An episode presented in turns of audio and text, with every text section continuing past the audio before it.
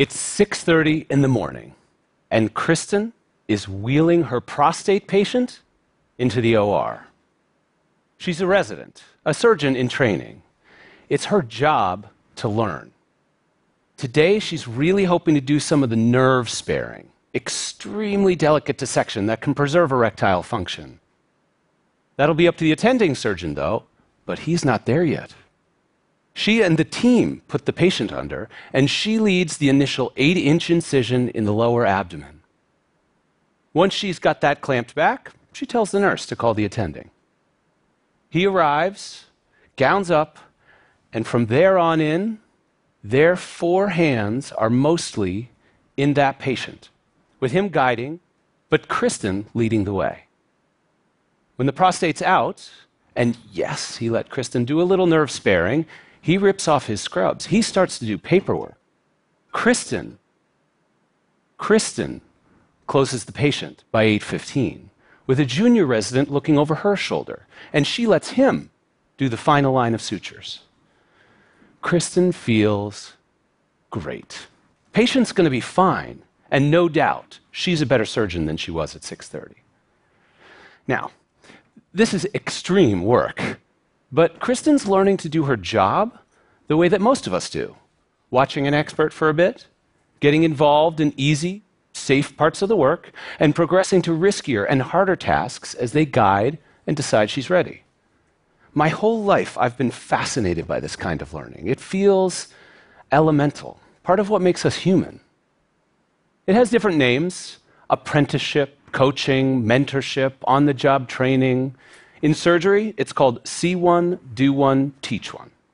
But the process is the same, and it's been the main path to skill around the globe for thousands of years.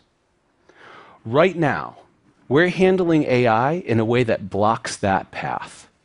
We're sacrificing learning in our quest for productivity. I found this first in surgery while I was at MIT, but now I've got evidence it's happening all over in very different industries and with very different kinds of AI. If we do nothing about this, millions of us are going to hit a brick wall as we try to learn to deal with AI. Let's go back to surgery to see how. Fast forward 6 months. It's 6:30 a.m. again and Kristen is wheeling another prostate patient in, but this time to the robotic OR. The attending leads attaching a four-armed, 1,000-pound robot to the patient they both rip off their scrubs, head to control consoles 10 or 15 feet away, and Kristen just watches. The robot allows the attending to do the whole procedure himself, so he basically does. He knows she needs practice. He wants to give her control, but he also knows she'd be slower and make more mistakes, and his patient comes first. So Kristen has no hope of getting anywhere near those nerves during this rotation. She'll be lucky if she operates more than 15 minutes during a four hour procedure. And she knows that when she slips up, he'll tap a touchscreen and she'll be watching again, feeling like a kid in the corner with a dunce cap. Like all the studies of robots and work I've done in the last eight years, I started this one with a big open question How do we learn to work with intelligent machines? To find out, I spent two and a half years observing dozens of residents and surgeons doing traditional and robotic surgery, interviewing them, and in general, hanging out with the residents as they tried to learn. I covered 18 of the top US teaching hospitals, and the story was the same. Most residents were in Kristen's shoes. They got to see one, plenty. But the do one was barely available, so they couldn't struggle and they weren't learning. This was important news for surgeons, but I needed to know how widespread it was. Where else was using AI blocking learning on the job? To find out, I've connected with a small but growing group of young researchers who've done boots on the ground studies of work involving AI in very diverse settings like startups, policing, investment banking, and online education. Like me, they spent at least a year and many hundreds of hours observing, interviewing, and often working side by side with the people they studied. We shared data, and I looked for patterns. No matter the industry, the work, The AI, the story was the same. Organizations were trying harder and harder to get results from AI, and they were peeling learners away from expert work as they did it. Startup managers were outsourcing their customer contact. Cops had to learn to deal with crime forecasts without expert support. Junior bankers were getting cut out of complex analysis, and professors had to build online courses without help. And the effect of all of this was the same as in surgery. Learning on the job was getting much harder. This can't last. McKinsey estimates that between half a billion and a billion of us are going to have to adapt to AI in our daily work by 2030. And we're assuming that on the job learning will be there for us as we try. Accenture's latest worker survey showed that most workers learned key skills on the job, not in formal training.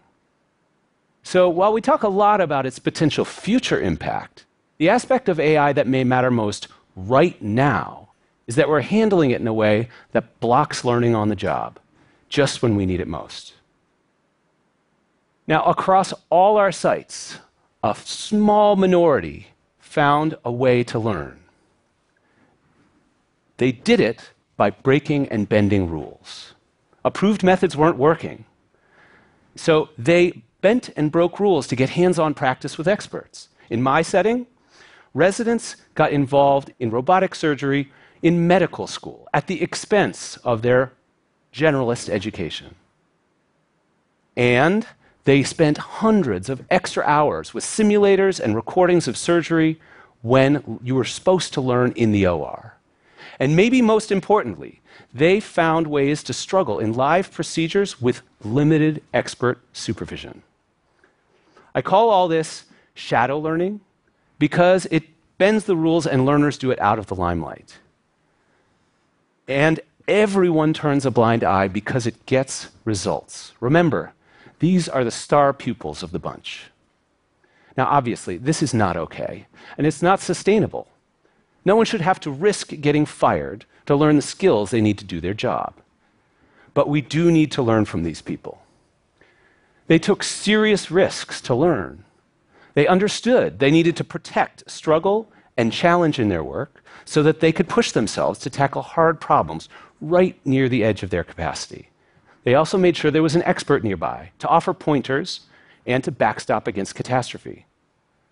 Let's build this combination of struggle and expert support into each AI implementation. Here's one clear example I could get of this on the ground.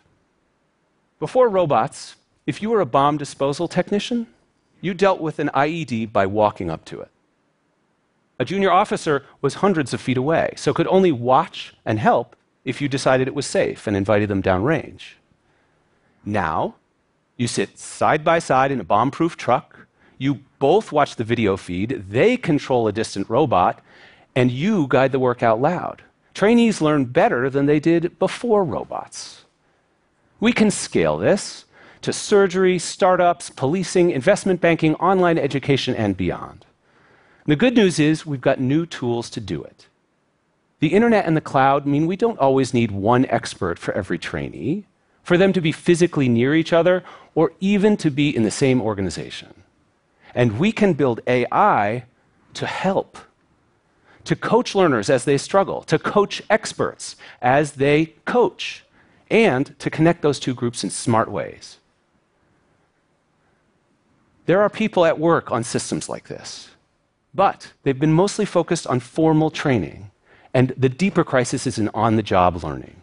We must do better. Today's problems demand we do better. To create work that takes full advantage of AI's amazing capabilities while enhancing our skills as we do it. That's the kind of future I dreamed of as a kid, and the time to create it is now. Thank you.